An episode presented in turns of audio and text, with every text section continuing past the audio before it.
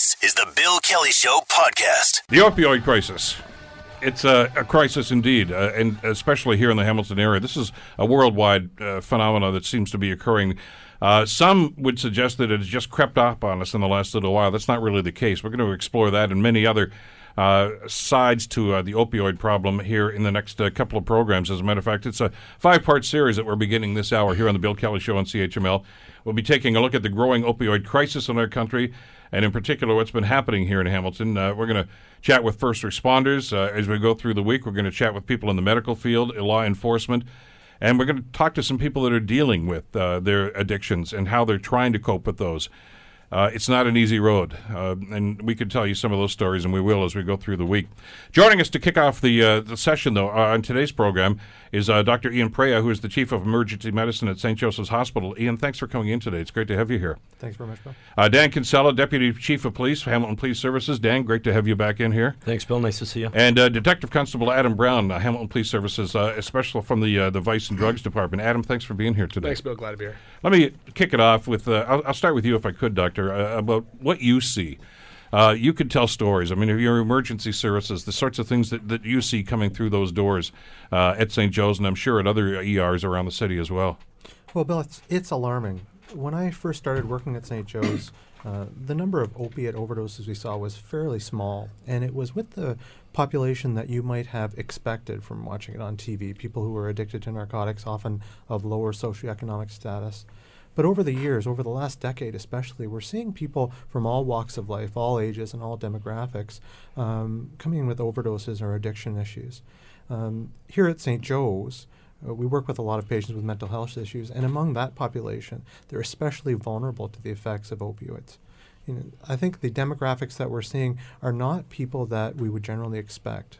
Uh, I think a lot of this has to do with how physicians are prescribing opiates, especially over the last 10 or 15 years.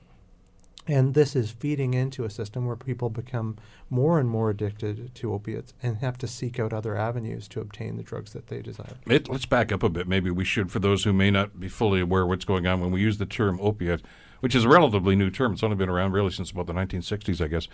But uh, we, we always equate that, of course, to fentanyl, which of course includes fentanyl, but not exclusively fentanyl. There are a number of variations here, aren't there? Right. So there are lots of opiates that we've used, and some of them are ubiquitous in the community. If you've ever taken a Tylenol 3 or certain cough medications, then you've taken an opiate. It's not just heroin or fentanyl or carfentanil, not just morphine. This is a broad class of drugs, and they're very useful drugs for treating pain. Imagine if you were going in for a surgery and it was going to be very painful. Of course, you would want a drug to alleviate your pain. So there is a role for these drugs in the management of pain and the medical management of a variety of medical conditions.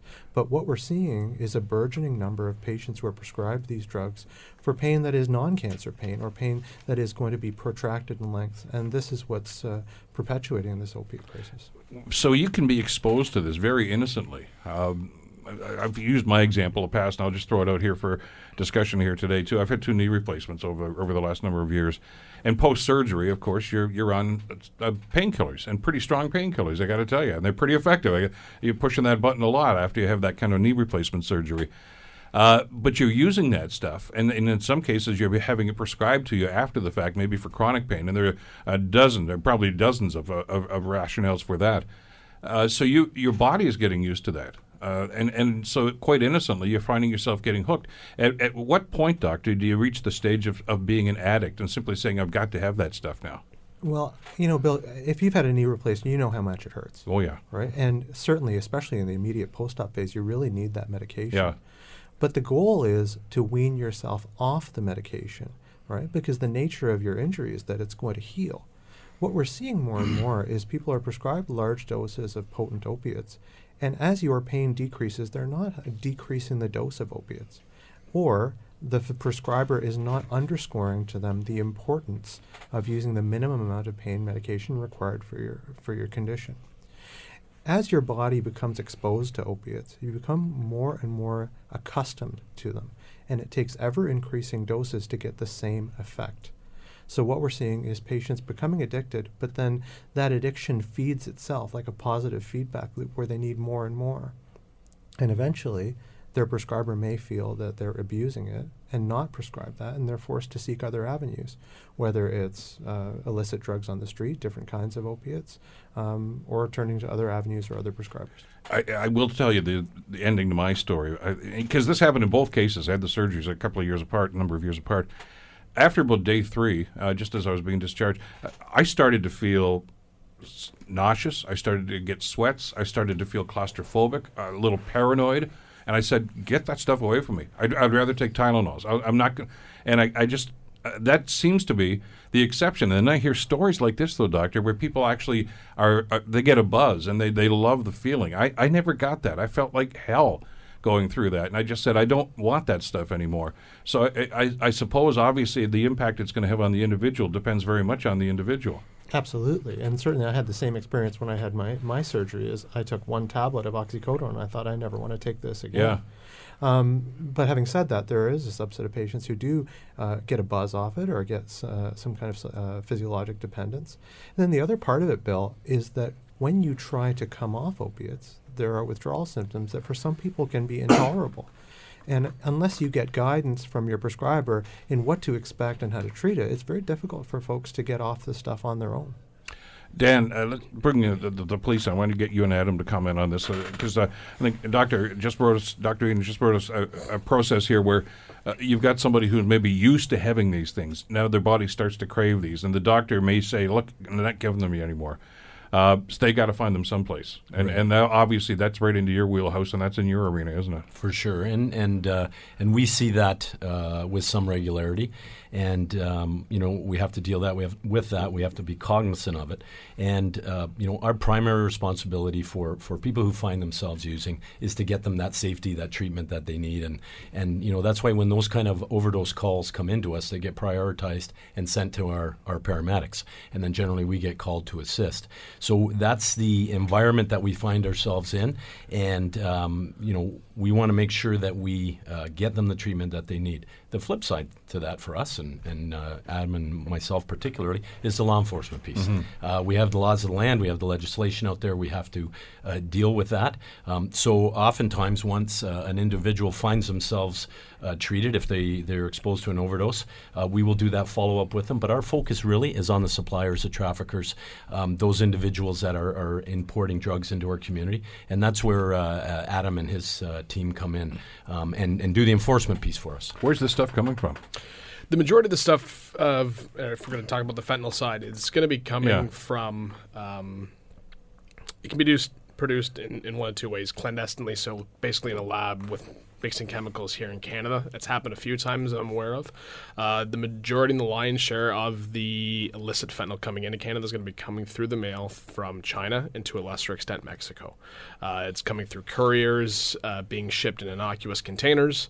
Um, generally speaking, it's of high purity, uh, being sold over the internet and coming into the, the country, into our communities where they becomes cut. And cut's a, a term where they add um, uh, other items or other mixtures like um, uh, different innocuous compounds to to increase the the amount of that drug that they have, and then it's sold on the streets as as various types of. Now, my uh, understanding is some of those things that are used as compounds actually are dangerous in themselves. Absolutely. Uh, so you're just magnifying the problem then. Uh, hundred percent. Um, the problem too is that uh, quality control isn't necessarily always on the, the, the minds of the people who are producing this stuff. Um, they aren't Pfizer. They aren't these pharmaceutical companies. So they're basically taking a recipe online or word of mouth from someone that they heard, uh, and they're mixing this and then they're selling it on the street. Do we, let's connect some dots here. Uh, there were a rash uh, of, of uh, break-ins at pharmacies around the area. I, I guess they continue uh, and some rather intricate ways of doing it. They come in through the roofs to try to avoid burglar systems and things of this nature too. Is that what they're looking for? Is opioids, painkillers? I'm aware of yet numerous uh, robberies where they're they're targeting the opiates, the fentanyl patches, the hydrocodones, the oxycodone tablets. Um, that that uh, has been happening for a number of years. So I, I know I've seen. I, am sure other people that have been to clinics, after hour clinics, and things of this nature, they'll actually have signs posted inside the door. We have no opiates on on, on, on the site here, etc. Uh, anticipating the fact that somebody's going to go cruising at night looking for someplace where they can break in because they're, I guess, they're hooked. Are those are those users, Dan, or are those people that want to sell the stuff? Well, generally speaking, uh, it, it, it depends. To to the doctor's point, um, once you have somebody who has become addictive and they've run out of le- legitimate or the, the pharmaceutical source to get that narcotic, they're going to look for other ways. So I would say to your, your question, it can be a mix. It could be somebody doing a quick hit, uh, whether it be at a pharmacy or an individual on the street, that they may know might have some uh, drugs on them and uh, try to steal the drugs for personal use. The other piece of it is they could be stealing larger amounts from uh, from a pharmacy if they've done their pre work, those kind of things, um, to traffic in, in those drugs. So it, it can be a mixed bag and it really depends. And, um, you know, we have uh, the Vice and Drug Unit doing their work along with the Bear Unit, and we try to stay ahead of these things as best we can and identify people of interest and, and continually work on them um, from the background. What are they doing? What are their habits? Collecting uh, intelligence information, all those kind of things. You mentioned, Adam, that, uh, that a lot of the stuff is coming from o- offshore. Um, who's buying it? I mean, are, are there people out there that that, that, that troll the internet looking for sources like this and figure this is an easy way to make money? I would imagine the the the uh, the amount of money that can be made off of this is is, uh, is a selling feature for a lot of people. Um, maybe some people that don't even have a history of trafficking in, in, in substances. Um, the the problem is that piece of when they're bringing that into the country, the the purity of that uh, fentanyl uh, from the information that we're getting is upwards of ninety five percent. Um, and the doctor can speak to obviously the the toxicity of how small of an amount can be can can hurt or kill a, a human. Um, it doesn't take much once they bring that substance into the country. They're not skilled in quality control. The, um, they're not skilled in, in, mixing different compounds, and they become affected, or they you know produce a, a batch that has what we call hotspots. So there's there's portions of that mixture that aren't able to be cut uh, uniformly. Uh, and then that goes out in the street. And there's some doses that are fine, and there's some doses that have more than the uh, the amount that would take to, to to kill that person. Let's let's talk about dosages, doctor, if we could. Uh, if if you're going through proper medical channels, prescription, whether it's you know T3s or, or something stronger for chronic pain, uh, whatever the case might be, you get a prescription. Part of the uh, the instructions is how much the dosage should be. Take one tablet every four hours. Take one tablet once a day, whatever the case might be when when you're hooked on something like this, what is it that drives you to say, I, I, don't care about dosage. I just I just need to get this stuff in me. Uh, that I'll take three pills if that's what it takes. Uh, uh, in other words, they're not paying attention to their own safety or understanding that there will be consequences in all likelihood. Right. So when I write a prescription, so I'll give you an example. There are 19 million prescriptions uh, filled in retail pharmacies for opiates in Canada this year. When I write a prescription for someone for pain medication I might write take one to two tablets every four hours as needed and then give them a number of tablets.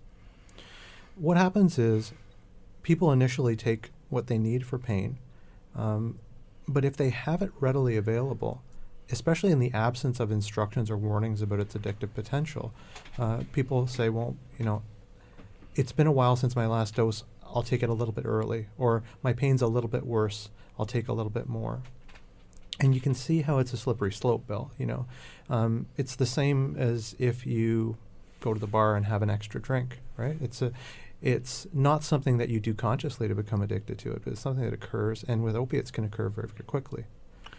Um, and then the challenge uh, that we're seeing, speaking to what Adam said, is as people become more addictive, their needs grow for opiates. And they might, for example, seek it on the street and not be getting what they expect. So, a lot of the Oxycontin tablets, for example, that you get on the street are actually pressed fentanyl uh, with a bunch of adulterants, and you have no clue what you're getting.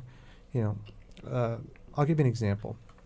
Suppose someone gets um, a piece of carfentanil the size of a green pea in the mail from China, and they mix it up in a tub at their house, right? They mix it with some inert substance there's no way to know which part of that tub of goo you're going to get. And you might get one that has 40 micrograms or you might get 100 micrograms.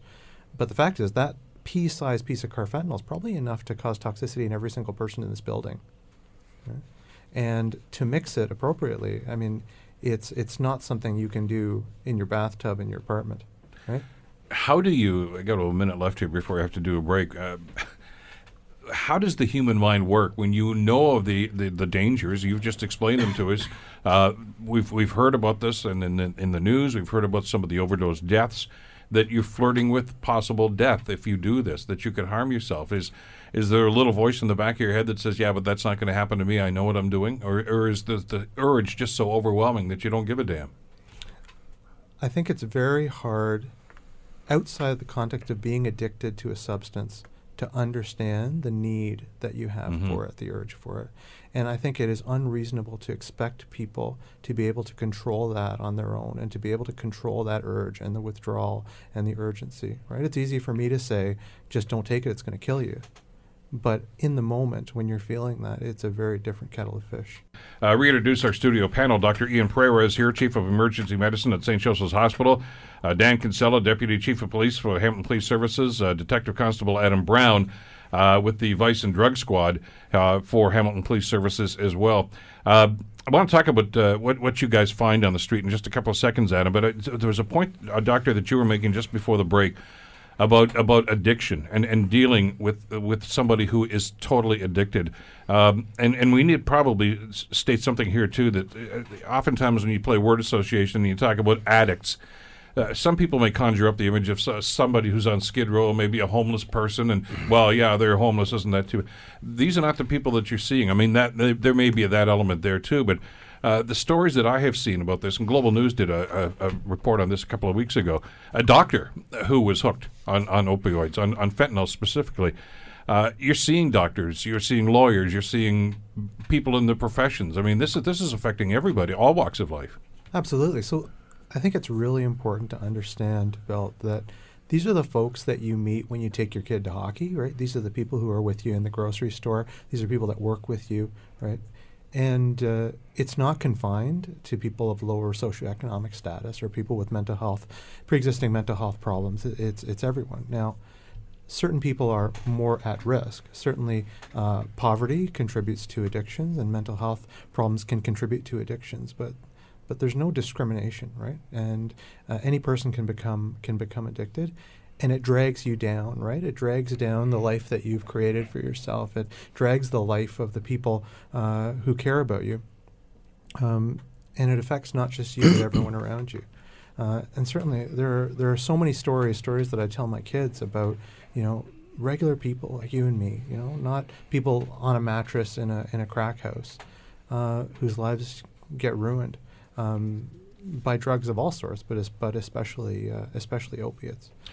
Well, the doctor too, I was I was referring from the Global News. I mean, he's he's about to be sentenced. Mean, he's already been convicted. Uh, he's lost his his livelihood. Obviously, lost his family. Uh, the impact that uh, that this can have on families and on individuals is, is devastating. Clearly, I mean, the worst case scenario is death, but there's there's a lot of other things that can happen that can can totally have a, a negative impact on your lives. Absolutely, and and we see it every day. And the big challenge, though, is obtaining help for an acute uh, overdose is really easy, right? You come in and you treat them and you get better. But then what, right? Do we have the resources to offer the kind of help that folks need to actually get better, to deal with their addictions, to deal with their withdrawal, to get support for their underlying mental illness? And that's one of the things St. Joe's as a psychiatric hospital and a center for mental health and addictions is trying to work on. Is like not just saving someone's life when they come in overdosed, but changing someone's life when they come in overdosed and giving them that opportunity. And if they fail, saying, Here, we have another opportunity for you and another one, because it is unreasonable to expect people to come out of this and hit a home run in their first chance at rehab. And it's completely unreasonable for us to say that we're going to treat you and street you and see you tomorrow. Adam, uh, policing in 2017.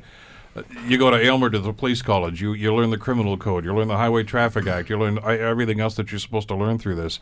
Now, because of, of the work that you're doing in, in the Vice and Drug Squad right now, I mean, you, you almost need a medical degree to be able to deal with and identify a number of the things that you run across on a daily basis. And that's one of the problems is being able to identify. And there's so many things out there, and, and, and so many things that are mixed with other things that. Uh, Well, what's this popcorn mix that we heard about? Popcorn is a, uh, a street slang term that uh, is uh, to indicate a substance that's a mixture of heroin and fentanyl. Uh, generally, it can be either in powdered form. Um, it can be um, mixed with other substances that turns it into something that looks more like crack cocaine, more of a hard, rocky type substance. Uh, generally speaking, the, the reasons why they call it popcorn, there's two different um, uh, reasons that we're getting on the streets. One is that the hard rock substance actually sometimes has a physical appearance to similar to popcorn, and the other is that it actually gives off an odor similar to burnt popcorn when it's when it's uh, burnt and inhaled. Dan, I, I don't want to give me you know scripture and vote on how you actually fight this stuff because I don't want the bad guys to find out. But but how do you deal with something that seems like an overwhelming trend that's happening right now? I mean, we were shocked some months ago, I guess, when we heard that liquid fentanyl was found on the streets here in Hamilton. Uh, and, and that's not the worst of it, according to what Adam's telling us and some other stuff. It just must seem as if this is almost a tsunami of of, of, of problems that are, are, are starting to flow into this city. But this, uh, how do you how do you develop resources for, for something like this? I mean, you could probably put every officer on any particular shift onto this this this protocol itself and forget about everything else. Yeah, and, and that's a good point because uh, it is a challenge and it's not easy, and it's not only a police problem. So we're we we're working currently, you know, with with public health and um, uh, St. Joe's and and the general and um, you know other uh, agencies to kind of come up with a strategy. Because to the doctor's point, um, yeah, once the treatment's done and it's time to go home, how do we help them? How do we support them in the community? So uh, that's first and foremost, recognizing that it's just not a problem for us. So we have to work together at it, and we are doing that. And then the other piece of it is is uh, making sure that all of the members on the Hamilton Police Service have the proper training. And Adam uh, is is at the, the forefront of that. He's uh, the officer within our service who's attending uh, with others, but but Adam's got the point on it. So we rely on that kind of information to come forward. What's happening on the street? What are we seeing new? You know, I'll, i could come in and and uh, I, last couple weeks I think it was dirty fentanyl. Somebody was talking about dirty fentanyl, and prior to that it was popcorn, and um, it's not fentanyl based, but then there was another drug shatter. So we're dealing with all these things. We have to stay ahead of it. The other piece of that is the communication with other agencies that we're working with. And public health is doing a real good job with that right now. We're putting alert outs, we're sharing the information uh, to try to get ahead of emerging trends in the illicit uh, drug trade. And, uh, you know, we've, we've made the point you just never know what they're, they're mixing, whether it be baking soda, rat poison, or who knows what they're, they're mixing as cutting agents um, with these drugs. And uh, it's difficult, but we have to stay vigilant. We have to try to stay on top of it and we will always continually respond. Is that stuff being done right here in Hamilton? Are there, are there shops right here in Hamilton that are doing making this stuff up? We don't have information of that right yet. Um, obviously, that's information that we're always interested in getting from the public. If, if the public has information that the stuff is being mixed up, you know, we're definitely looking and, and eager to investigate those types of, uh, of offenses. Um, but as of yet, we don't have that information you've already told us about a lot of the stuff coming in offshore, et cetera, like this. But but clearly, there's there's some people that are freelancing with this stuff once they get their hands on it and decide how they want to to, to, to I guess obviously construct it for what they want to sell. Uh, this stuff can't be cheap. Surprisingly, it is. Really? Um, I, am not going to go into the, the numbers exactly, but yeah, if you, like I said, it's sold online through different uh, online retailers and sometimes the dark web as well. Uh, the mode of currency, generally speaking, is either Bitcoin or Western Union to, for anonymity for the, for the buyers and suppliers. Um, it doesn't take much to bring in, and again, you know, it's a small amount that uh, is needed to, and then once mixed with a larger amount of, generally speaking, it's caffeine powder. But once that's mixed together, that produces a, a large amount of a drug that's able to be sold on the streets. Um, so the, the, the profit margins are, are quite high. Dan, let's let's talk for a minute about the impact this is having on. I was talking about the, the work and, and, the work and the, the, the, education that Adam and, and, his crew have to go through to, to try to be up to speed on this sort of thing. Uh, but the impact this is having on, on the rest of the community. I mean, people, for instance, that are, are hooked on this stuff, that need this stuff, and need to get their hands on this stuff. Uh, if they don't have the money, they're they're probably committing other crimes to be able to get the money. So there are spin-off negative effects to this too, aren't there? Absolutely, and and you know, with with drugs in general, um, and it's it's kind of across the board. There generally generally is some sort of violence that is associated, or or we can project that there will be some sort of violence. There will also be some associated crime potentially. You mentioned it earlier in the show when we talked about the B and E's for yeah. you know stealing and those kind of things. So uh, we have to be prepared for that. We have to make sure that not only are we keeping the community safe, that's our, our paramount responsibility, but we got to keep our officers safe as well. So we constantly uh, have to be aware of what's happening, whether it's geography wise, um, you know, different parts of, of the city, and we're following trends. And, you know, just this morning when I came into work, I got a report on uh, the fentanyl um, contacts over the weekend and other drug related offenses and the robberies and the assaults and all those kind of things that happen. So, um, you know, those things are, are constantly being monitored. And, and, you know, part of my job is making sure that I put the resources in the right area. Sure. And if, if Adam needs something more, it's my job to get Adam something more. And, uh, you know, that goes across all the different areas that I look after.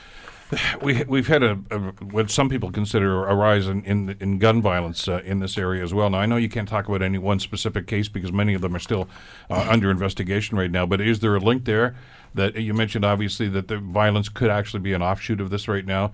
Uh, the fact that we've seen more shootings in this area than maybe we're used to, or we want to see, one is one too many, of course. Uh, is that related to, to the increase in, in the, the drug trade that we're talking about here? Uh, yeah, for sure it is. Because what's happening is people are are uh, acquiring guns to protect whatever they need to protect. So the people that want to come and, and uh, you know, the would-be uh, thief who wants to come and steal that, they need to have something that's going to allow them to do that. So uh, we're seeing that, and that's that's quite an element of danger there as well. That's why we have working closely with our vice and drug unit. We have our emergency response unit and all those uh, other support um, uh, services that we have to make sure that that we are uh, bringing the appropriate level of force whenever we're dealing with any of these issues. And there are certain uh, warrants that we will execute using a vast array of police resources. And that is designed not only to protect the people that, that may be inside the house or the people that may get arrested, but it's also there to protect the community and the officers. You're, you're double barrel duty with what you're doing, Adam. Obviously, you're trying to find out where this stuff is coming from, you're trying to find the people that are selling it. Uh, at the same time, though, you're running across people that are overdosing on it right now, and that's that's a, an, another element to the work that you have to do right now. And we've had the discussion about naloxone and, and whether or not officers should be carrying that or first responders should be carrying that. Uh, and the incidents of finding people that have, have shot up in a, in a washroom or in an alley or something like this. It's it's it's got to be troubling. Uh, policing is tough enough, but when you run across something like that, uh, uh, you know, police are human too, and, and, and they've got to deal with the, the emotion of what they're doing as well. Yeah, and, and for me, from the from the vice and drug perspective, my goal is the the investigation of those importers, the traffickers, taking a look at the drugs that have been seized. What are they being mixed with? What types of uh, types of? We've had four different uh, uh, analogs of fentanyl found in the city. So is there um, is there a reason around that? So that's my, my job is to, to figure out where's it coming from, who's dealing it, um, how do we get ahead of that? How do we stop that? How do we, how do we deal with that problem? so frustrating about about dealing with the chemistry of this, and I don't want to get too deeply into that, doctor. But but we, I mentioned naloxone, and, and that's been talked about now as, as something that on site when you see somebody who is overdosed. Uh, my understanding uh, is that the fentanyl itself, or the whatever the opioid might be that, that the person may have overdosed on right now, uh, the effect it has on the body is actually from a respiratory standpoint. In other words, they, they die of basically suffocation; they can't breathe. Well, I think there are a couple things about opiates. Right? And, and and then the second question part to that is what does what does the naloxone actually do to try to to curtail that? Right. So there are a whole bunch of different kinds of opiates, okay. Bill. Uh, and one of the things that differentiates between them is their potency and then how long they last, right? So something like fentanyl, for example, has a really short half-life, so it's on and then it's off very quickly. Something like OxyContin will be in your system for hours and hours. They both have the same effects, and that is they depress your your ability to breathe, they cause increased secretion in your lungs, they decrease your level of consciousness. And so it's true that these folks who take large overdoses, they, they stop breathing and they suffocate. Um, but uh, naloxone works in the same way for all the opiates. The problem is, if I take, for example, OxyContin, and I have an overdose, and then I take naloxone, for five minutes I might feel great. I might feel back to normal, and I might not call 911 because I'm say, you know, I'm I'm back. And then when the naloxone wears off, I still have four to six hours of OxyContin toxicity on board. And we even see that in Emerge. We see people come in essentially near death. We give them antidotal therapy with naloxone, and they decide they want to take out their IVs and they want to go. And at that moment, they're competent to go. And it's hard for us to say, we're going to stop you. Um, but they could collapse on the street. They almost certainly will collapse on the street, right? Is it 100% predictable that that's going to happen to them, right? Just because But the they're not the feeling that right there. Right. And then the other thing is, suppose someone takes carfentanil. Well, a single dose of naloxone from a naloxone kit is not going to be effective in that case, right? So they're going to need larger doses, and they're going to need care in an emergency department. And one of the things that, that I really worry about with carfentanil is that folks will think that they're safe because they have their naloxone kit in their pocket, and they are not safe, right? So it's it's a it's a false sense of security, really. Absolutely. That it may, on in some cases, it may provide temporary relief, but it's and it's certainly not going to cure the addiction either, is it? I mean, they they may end up doing the same thing again the next day. Absolutely, and in fact, paradoxically, if someone's addicted to opiates and they take naloxone, those receptors are going to be bound. They're going to go into withdrawal, and they're going to need more opiates, and that's something we're seeing also. You know, people are taking this naloxone as a as a fail-safe, almost just in case, but then they take it and they feel so awful that they have to take more fentanyl or heroin or whatever it is they're going to take. Is it true uh, with opioids that uh, is as with some other medicines that uh, obviously the, the, the purpose, the short term purpose for people that are taking them is, is for pain relief, etc., uh, chronic pain, whatever the case might be. But but constant use of them or overuse of these or overdosing of this it actually increases the pain and actually works on the the other end of the spectrum. Well, I think you I think you can see that. What you see mostly with opiates is this idea of tolerance, and that is that you need ever escalating doses to uh, reach the same result. So people's body become tolerant to them. Uh, and then when they don't have the opiates, they can have exaggerated senses of their pain or discomfort in summative effects with the effects of withdrawal. I mean, if you were making uh, something that you wanted to sell and make money off of, you would want something that people need more and more and more and more of. And that's exactly what opiates are, right? It's it's a self-perpetuating drug that increases demand for itself over time at so the expense of people's lives. Somebody comes through the doors and, and they're in that circumstance, and, and you give them whether this naloxone or whatever it might be. Uh, do you ask questions? Are you allowed to ask questions about how they got this stuff, what they took, where they? Uh, I, I, mean, there's the possibility that, that, that this was you know gained illegally. You don't know that, but they can just walk out at any time from what you're telling us. Absolutely. It's got to be frustrating for the staff in the ER then. I got to say, as a doc, though, you almost don't want to know, right? Because it really breaks down your ability to reach someone if you're asking them about their illegal activities. People are, uh, you know, are going to be secretive about this, and that's one of the problems that police officers often have is that people won't talk to them. Right? Why would you? They're afraid you're going to get in trouble, and and it must be so frustrating for a first responder to see someone and to reach out to help them, and get a stone wall because they're afraid of who you are by your position. Um, you, Dan, they must see that constantly when you run into people that are, are victimized by this and maybe are, are victims of overdose. For sure. Uh, they, they want to say nothing. And a lot of times, what we're finding, uh, to a couple of the points that the doctor made, the, the, um, the naloxone that's out there is oftentimes being administered by friends, associates, mm-hmm. somebody else who's in the room when an overdose occurs. And uh, there are occasions when, when police or EMS don't get called. Um, and we got to remember, it is a medical emergency. The paramedics go, they get dispatched, we get dispatched to support. But there is a lot of people that don't want to talk to us. They don't want to share the information, whether it be because they don't want to identify their, their supplier because they won't get anymore, or whether uh, you know they just don't want to get get in trouble themselves. And oftentimes we find signs and symptoms of, of drug use when we arrive. There's sometimes extra product that has to be seized and all those kind of things that have to occur. So um, it is a real challenge for us. And it's a particular challenge when individuals take the naloxone and, and they get up and they're good for five minutes and they say, see ya, police, we, we we're going to move on our way now. Um, and, and, and away they go. So depending on the circumstances, um, you know, and what else is present, uh, you know, we have certain things that we can do, but the primary goal is to get them to that after incident treatment at hospital because really that's where they have to go and they have to be there for a while to make sure they're going to be okay. The Bill Kelly Show, weekdays from 9 to noon on AM 900 CHML.